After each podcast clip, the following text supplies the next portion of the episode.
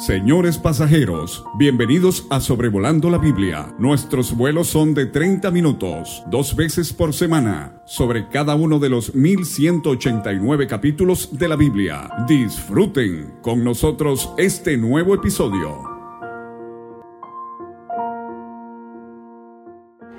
Saludos mis hermanos y hermanas.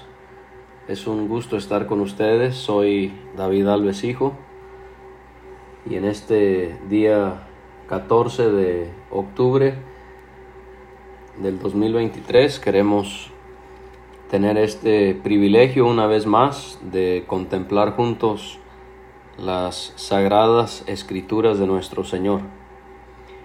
Este pasaje que tenemos por delante comienza hablándonos de que en el año 18 del reinado de Jeroboam, comenzó a reinar el rey Abiam sobre Judá.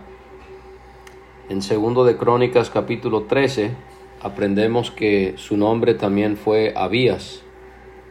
Y si vemos los significados de sus dos nombres, Abiam y Abías, es posible que el cambio fue por causa del pecado que le caracterizó a este rey. durante el reinado de Jeroboam sobre Israel, tendríamos que notar al inicio de nuestro estudio que reinaron sobre Judá los reyes Roboam, Abiam y Asa. Abiam únicamente reinó por tres años en Jerusalén. El nombre de su madre era Maaca la escritura nos dice que fue hija de Abisalom o Absalón, quien fue esposa de Roboam. Abiam, su vida fue marcada y su reinado porque anduvo en todos los pecados de su padre. Su corazón no fue perfecto, no fue completo, no fue leal delante del Señor como sí lo fue el de David su padre. Y así como vimos en el episodio anterior, así lo vemos en este capítulo y lo veremos más adelante, cómo es que David sigue siendo usado por el Espíritu Santo como un parámetro para marcar eh, si un rey reinaba de manera injusta, es contrastado con la justicia que es vista en dicho rey. Lo mismo vimos que se dijo de Salomón en el capítulo 11, que su corazón no fue perfecto delante del Señor, así como el de David su padre. Pero Dios, por amor a David, le dio a Abiam una lámpara en Jerusalén al elevar a su hijo después de él y al dejar en pie a Israel. Dios le prometió a David que tendría lámpara delante de él para siempre. Esto lo vemos en Primero de Reyes 11:36 aquí en el capítulo 15 y versículo 4, en Segundo de Reyes 8:19, Segundo de Crónicas 21:7 y en el Salmo 132 versículo 17. Y estos pasajes, si los analizas cuidadosamente, te vas a dar cuenta que enfatizan que la descendencia de David continuaría por siempre por el pacto y la promesa que Dios le había hecho en cuanto a que el trono permanecería en su familia. Entonces a esto se refiere Abiam siendo descendiente de David en el reino de Judá. Él, eh, Dios le prometió que le daría una lámpara en Jerusalén para que su hijo que sería Asa, pudiese reinar en su lugar. Entonces la lámpara encendida, estos pasajes que he citado, y también otros, como por ejemplo Job 18.6, cuando habla acerca de la muerte de los impíos, dice, la luz se oscurecerá en su tienda y se apagará sobre él su lámpara. Todo esto nos haría ver que la lámpara encendida representa la vida de una persona. Junto con lo que vimos con los pasajes relacionados a la familia de David y este en Job 18, podemos deducir y concluir que cuando la escritura habla de una lámpara permitida que esté encendida para alguien, se refiere a su vida misma quiero animarnos a que tengamos cuidado en no decir cosas cuando estamos hablando o enseñando la palabra solo porque lo oímos de alguien pero realmente no tenemos ningún sustento. Les voy a dar el ejemplo más claro que viene a mi mente es cualquier oro que aparece eh, en el tabernáculo y automáticamente decimos esa es la deidad de Jesucristo. Bueno, yo no estoy diciendo que no sea, considero que sí lo es, pero tenemos que dar la conclusión o la razón por la que pudimos llegar a esa conclusión. Pero esto es lo que ocurre, escuchamos algo y lo repetimos, así solo por repetirlo y porque quizás nos haga escuchar como si fuésemos muy inteligentes y muy conocedores de la Biblia, pero, pero yo quiero saber cómo llegaste a la conclusión de que el oro representa la deidad de Jesucristo. O también creo que a veces abusamos demasiado de las cuatro presentaciones de Jesús en los evangelios. O sea, automáticamente no podemos hablar de los evangelios sin decir que Mateo habla de Cristo como rey, Marcos como siervo, Lucas como el hombre y Juan como el Hijo de Dios. Pero podemos ver que, por ejemplo, eh, en otros evangelios que supuestamente enfatizan una de esas cosas, realmente hay más menciones de otra. Entonces no estoy diciendo que no lo podamos hacer, lo que estoy sugiriendo es que por favor tengamos eh, la responsabilidad exegética de poder mostrar la razón por la que estamos aseverando algo y no nomás estar repitiendo cosas eh, para que suene bonito, para que llame la atención o para que se vea que uno sabe. Eso es lo que quisiera apuntar en cuanto a eso. Y al pensar en la lámpara dada a Abiam, esto es lo contrario a lo que Dios le prometió a la casa de Jeroboam. En esta línea de los reyes de Israel vamos a ver que sucedió completamente lo opuesto.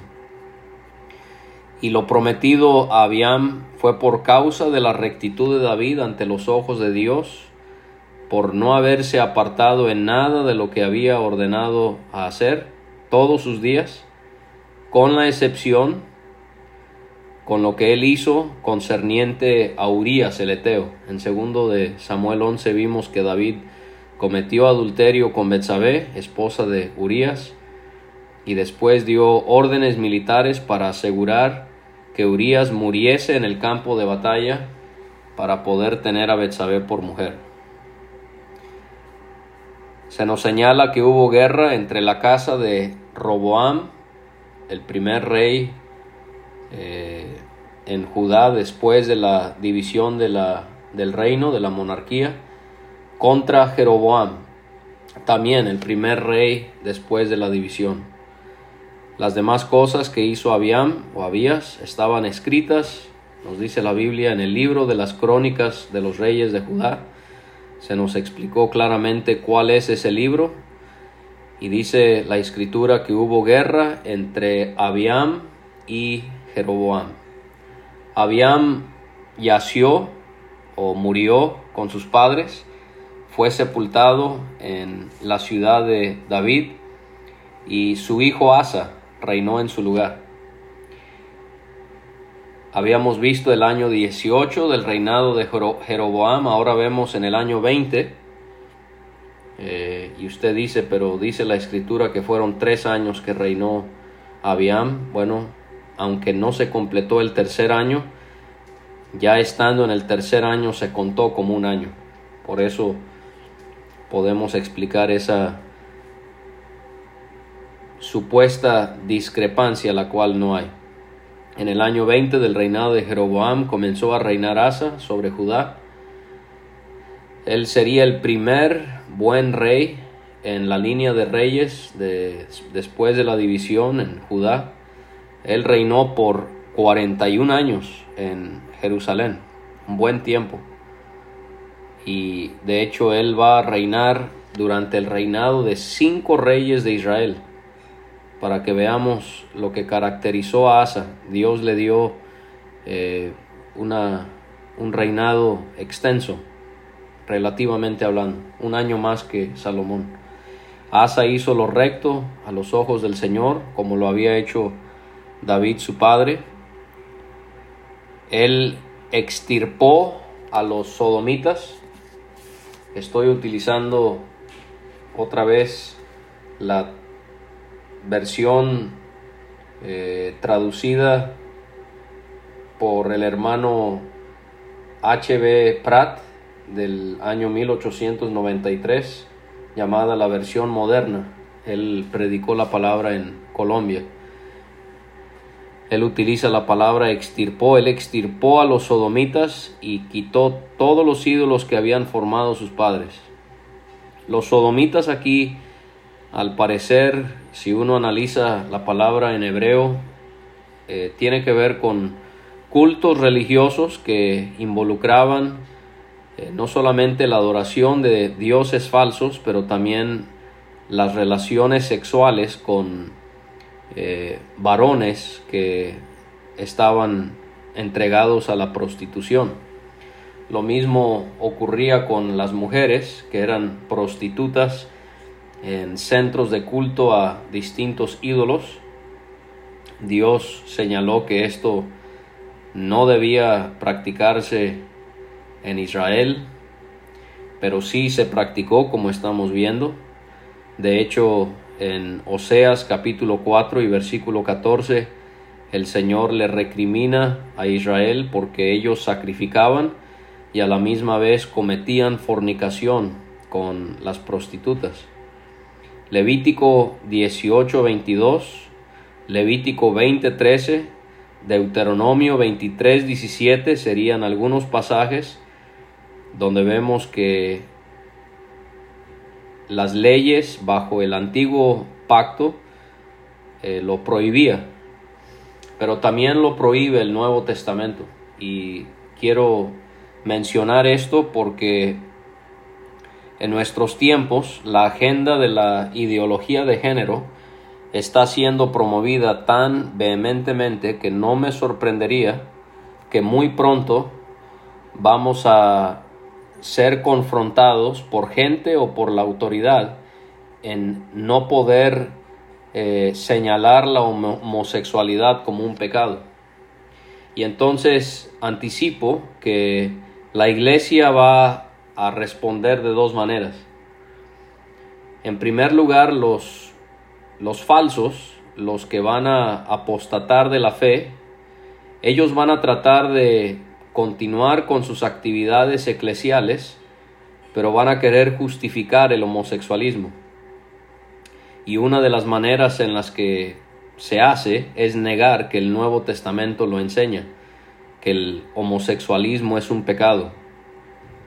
Y entonces en esto tenemos que estar muy claros porque el otro tipo de personas dentro de la iglesia va a responder diciendo no me importan las consecuencias, yo soy un verdadero cristiano, no soy apóstata como otros y yo voy a predicar que el matrimonio es entre un hombre y una mujer y cualquier unión que haya fuera de eso es pecado, tal por cual, punto final. Romanos 1, 26 a 28, Marcos 10 del 6 al 9, Primera de Corintios 6 del 9 al 11, son pasajes del Nuevo Testamento que claramente enseñan que la iglesia en el Nuevo Testamento entendía claramente que la homosexualidad era pecado. No solo era algo del Antiguo Testamento, era algo también en esta dispensación de la gracia. Entonces tenemos que estar muy claros de esto, hermanos. Poder estar listos, preparados con pasajes, pero también estar dispuestos a pagar lo que tengamos que pagar por defender la verdad. Josafat, hijo de Asa, él también haría lo mismo durante su reinado. Eso lo veremos en el capítulo 22. Así como su padre Asa, él también eh, cortaría a los sodomitas y, él también actuaría de, de, esa manera. Asa también, aún a su madre Maaca, la depuso de la dignidad de ser la reina madre por todo lo que había hecho para la diosa Acera, y la escritura llama a Acera un ídolo horroroso. Acera era una diosa cananea relacionada con la buena fortuna y la felicidad. Fue adorada aún en los tiempos de los jueces, jueces 6 nos indica eso. No solo sería adorada en Judá, primero de Reyes 16 veremos que también en Israel, en el capítulo 18 veremos que alrededor de la mitad de los profetas con los que lidió Elías fueron profetas a Acera. Asa cortó en pedazos el ídolo horroroso, otra vez se llama así por segunda vez, y lo quemó en el valle, en el arroyo del Cedrón. Este valle, este arroyo, se ubicaba al este de Jerusalén en segundo de Samuel 15 tuvo que ver con el desarrollo de la historia de David y sabemos que también este arroyo tiene que ver con la experiencia de nuestro exaltado y bendito Salvador, el Señor Jesucristo. Dios había mandado que Acera debía ser destruida. Esto lo vemos en Deuteronomio 7.5, 12.3 en Deuteronomio 16:21 Dios prohibió la adoración de acera. Y esto es lo que son los ídolos, son cosas horripilantes. En la Biblia hebrea, esta palabra se relaciona con el verbo temblar en Job capítulo 9 y versículo 6. De manera que los ídolos son tan horribles que deben hacer a una persona temblar de miedo y de asco al ver lo perversos que son. Quizás tú eres un adorador de un ídolo en un contexto religioso. Tú necesitas dejar de hacer eso porque ese es un ídolo horroroso. O también los que hemos creído, cada uno de nosotros luchamos, como escuchamos en el episodio anterior, con ídolos en nuestro corazón que le quitan la gloria que solo le corresponde a Dios y el lugar que Él debe tener en nuestros corazones. Lo que no hizo Asa fue quitar los lugares altos. Asa y Salomón podemos compararles porque, por ejemplo, en ambos casos llevaron cosas consagradas al templo que ellos habían consagrado y que también sus padres. David con su padre David, eh, perdón, Salomón con su padre David y Asa en cuanto a su padre Abiam. Entonces podemos ver esta, esta similitud. Pero a pesar de, de, que él no quitó los lugares altos, esos lugares donde se adoraban ídolos, su corazón fue perfecto para con Jehová todos los días. Él hizo traer la casa de Jehová y las cosas consagradas por su padre y lo que él mismo había consagrado, plata, oro y vasos. Se nos señala que hubo guerra entre Asa y Baasa, rey de Israel. Vamos a ver que él reinó Primero Jeroboam, después Nadab, después Baasa. Hubo guerra entre Asa y Baasa todos sus días. Asa había gozado de paz por diez años después de que Abías, había derrotado a Jeroboam en segundo de Crónicas 13, vamos a estudiar eso, pero ahora él entra en guerra contra Baasa. Asa, si lo comparamos otra vez con Salomón, no gozó de paz que sí hubo en el reinado de Salomón. Baasa, el rey de Israel, subió contra Judá, fortificó a Ramá de Benjamín, para no permitir que pudiesen salir o entrar al rey Asa, el que era rey de Judá. Ramá fue el pueblo donde era Samuel, se ubicaba a ocho kilómetros de Jerusalén, se ubicaba en la tierra de los benjamitas y podemos ver sin ninguna duda que Baasa escogió este lugar porque era estratégico para poder bloquear la ciudad de Jerusalén, para que nada entrara y nada saliera. Asa entonces, viendo este bloqueo, él tomó toda la plata y el oro que quedaba en los tesoros de la casa de Jehová y en los tesoros de la casa del rey, se lo entregó a sus siervos y los envió al nieto del rey de Siria, quien vivía en Damasco. El nieto se llamaba Benadad, el hijo se llamaba Tabrimón y el rey se llamaba Esión. Damasco es una de las ciudades más antiguas del mundo, fundada aproximadamente en el año 3000 antes de Jesucristo. Posiblemente Matusalén vivía en el mismo tiempo en el que se fundó Damasco. Es la capital hoy en día de Siria, tiene en la actualidad casi 3 millones de habitantes. Está a unos 210 kilómetros de Jerusalén, seis días para viajar a pie entre ambos lugares. Prosperó grandemente por estar ubicada entre dos carreteras, la vía Maris y la carretera de los Reyes, y también eh, gozó de abundancia por causa de los ríos Habana y Farfar que estaban cerca o que están cerca de la ciudad. Damasco existía en los días de Abraham, Génesis 14 y 15 nos enseña eso, pelearía contra Israel, al dividirse en este tiempo que estamos viendo el reino de Israel, Damasco va a ejercer cierto control sobre los reinos. Naamán era de Damasco, y también en el Nuevo Testamento aprendemos acerca de Damasco porque en Hechos capítulo 9 vemos que Pablo estuvo con hermanos en aquel lugar poco después de convertirse.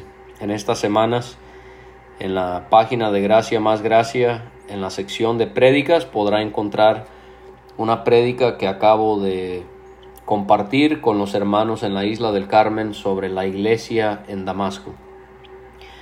Entonces podemos notar que Asa le mandó decir al nieto del rey de Siria que quería hacer un pacto con el rey. Le explicó que por eso era que le había regalado esa plata y le pidió que rompiera su pacto con Baasa, rey de Israel, para que él pudiese o para que él de esa manera se retirara de atacar a Judá. En pocas palabras lo estaba sobornando para que hicieran convenio y esto le beneficiara eh, militarmente para que Baasa, su enemigo, se alejara de él. Benadad concedió, eh, eh, perdón, condescendió con Asa y mandó llamar a los capitanes de su ejército que estaban peleando contra las ciudades de Israel. Y él en esa ocasión hirió a Hijón, Dan, Abel, Bet Maaca, toda la región de Cineret, que es el mar de Galilea, y todo el país de Neftalí. Estos eran lugares al norte de, Galilea. Y lo hicieron para poder dominar esa región del mar Mediterráneo, lo cual les iba a convenir por asuntos de comercio. Al escuchar eso, el rey Baasa, él dejó de edificar a Ramá y se mantuvo en Tirsa, donde vemos que se mantenían los reyes de Israel. El rey Asa convocó por mando a toda Judá ninguno quedó exento. Se llevaron de Ramá las piedras y las maderas con que estaba edificando Baasa, y con ese mismo material el rey Asa fortificó a Jeba de Benjamín y a Mispa. Todos los demás eh, actos de, de Asa, todo su poder, todo lo que él había hecho, las ciudades que él construyó, estaba escrito en el libro de las crónicas de los reyes de Judá. Al ser anciano, él se enfermó de los pies y murió con sus padres. Él fue sepultado también en la ciudad de David su padre. Y su hijo Josafat reinó en su lugar. Entonces hemos visto a Roboam, Abiam, Asa, ahora Josafat en cuanto a los reyes de Judá. En el segundo año de Asa, el rey de Judá, de Judá, ahora pasamos a Israel, a la línea de reyes, comenzó a reinar sobre Israel el rey Nadab. Esto lo haría por únicamente dos años. Y él hizo lo malo delante de Jehová. Anduvo en el camino de su padre Jeroboam y en su pecado con que hizo pecar a Israel. Otra vez se responsabiliza a Jeroboam por sus actos. Baasa, él conspiró contra Nadab, lo hirió en Gibetón, que, era en el, que estaba en el territorio de Dan al noroeste de Judá, era una ciudad de los filisteos. Y todo esto sucedió mientras que Nadab y todo Israel estaba sitiando a Gibetón. Baasa lo pudo matar en el tercer año del reinado de Asa, rey de Judá, y él reinó en su lugar. Al llegar al trono, él hirió a todos los de la casa de Jeroboam. No dejó que ninguno de su casa respirase. Y esto ya lo había anticipado el profeta Ahías. Se le había comunicado a Jeroboam que por causa de su pecado el castigo para él sería Dice la escritura, has hecho peor que todos los que han salido antes de ti. Y has ido y has hecho para ti otros dioses e imágenes de fundición para provocarme a ira y a mí me has echado tras de tus espaldas. Por tanto, he aquí que voy a traer el mal sobre la casa de Jeroboam y destruiré de la casa de Jeroboam hasta los perros tanto lo precioso como lo vil en Israel, y barreré la posteridad de la casa de Jeroboam como se barre el estiércol hasta no dejar nada. Baasa solo debió haber matado a los varones, por lo que podemos deducir de esa profecía, eh, pero él acabó con todos. Dios había dicho por medio del profeta que esto sucedería por causa de los pecados que él había cometido. Ya se lo había adelantado en el capítulo 14, se le repite al gobernante por haber hecho pecar a Israel y también por haber provocado a Dios. Esto es lo peor del pecado, que provocamos a Dios. Y las demás cosas que hizo Nadab está escrito también en el libro de las crónicas de los reyes de Israel. También hubo guerra entre Asa y Baasa, el rey de Israel, todos sus días. Ahora se nos dice al final que en el tercer año del reinado de Asa comenzó a reinar Baasa sobre Israel estando en Tirsa. Él reinó por veinticuatro años y él también hizo lo malo ante los ojos de Jehová. Anduvo en el camino de Jeroboam, en el pecado, y otra vez se nos dice con el que Él hizo pecar a Israel. Dios nos responsabiliza no solamente por los pecados que cometemos que afectan nuestra persona, pero también por las maneras en las que nuestro pecado llega a afectar a otras personas. Para mí ha sido un placer estar con ustedes. El Señor les continúe prosperando en todo.